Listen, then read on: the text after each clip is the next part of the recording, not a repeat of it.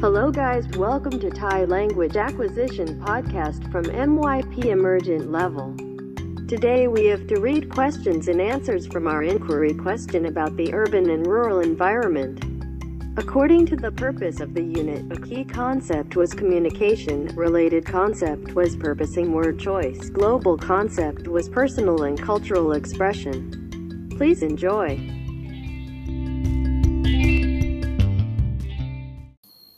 เด็กๆสวัสดีค่ะ สวัสดีครับ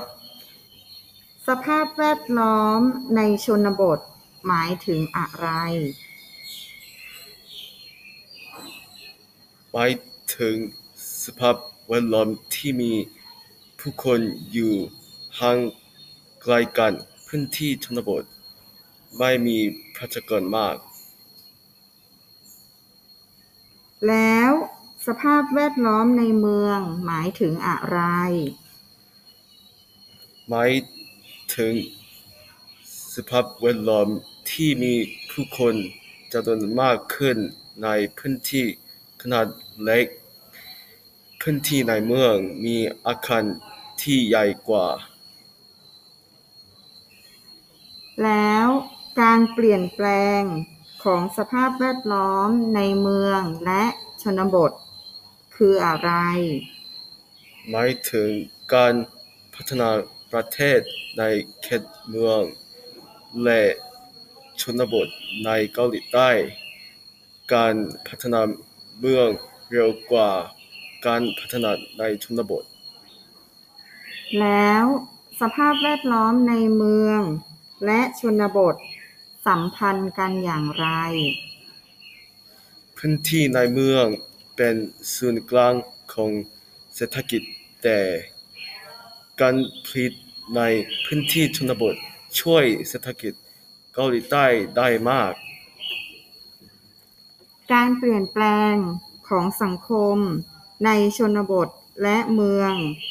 มีผลต่อประเทศของคุณอย่างไร เกาหลีใต้กลายเป็นเมืองอย่างรวดเร็ว รัฐบาลต้องพยายามสร้างสมดุลระหว่างการเติบโตในสภาพแวดล้อมในเมืองและชนบท แล้วอะไร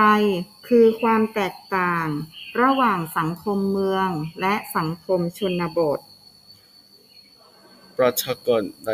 เขตเมืองเพิ่มขึ้น แต่ประชากรในพื้นที่ชนบทลดลง ผู้คนจำนวนมากอาศัยอยู่ในเขตเมืองมากกว่าพื้นที่ชนบท พื้นที่ชนบทจะดีกว่าในการผลิต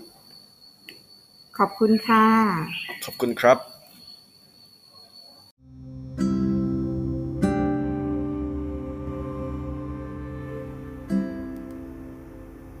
Thai is not much more difficult than other languages, but taking time to practice consistently is key. See you next time. สวัสดีค่ะ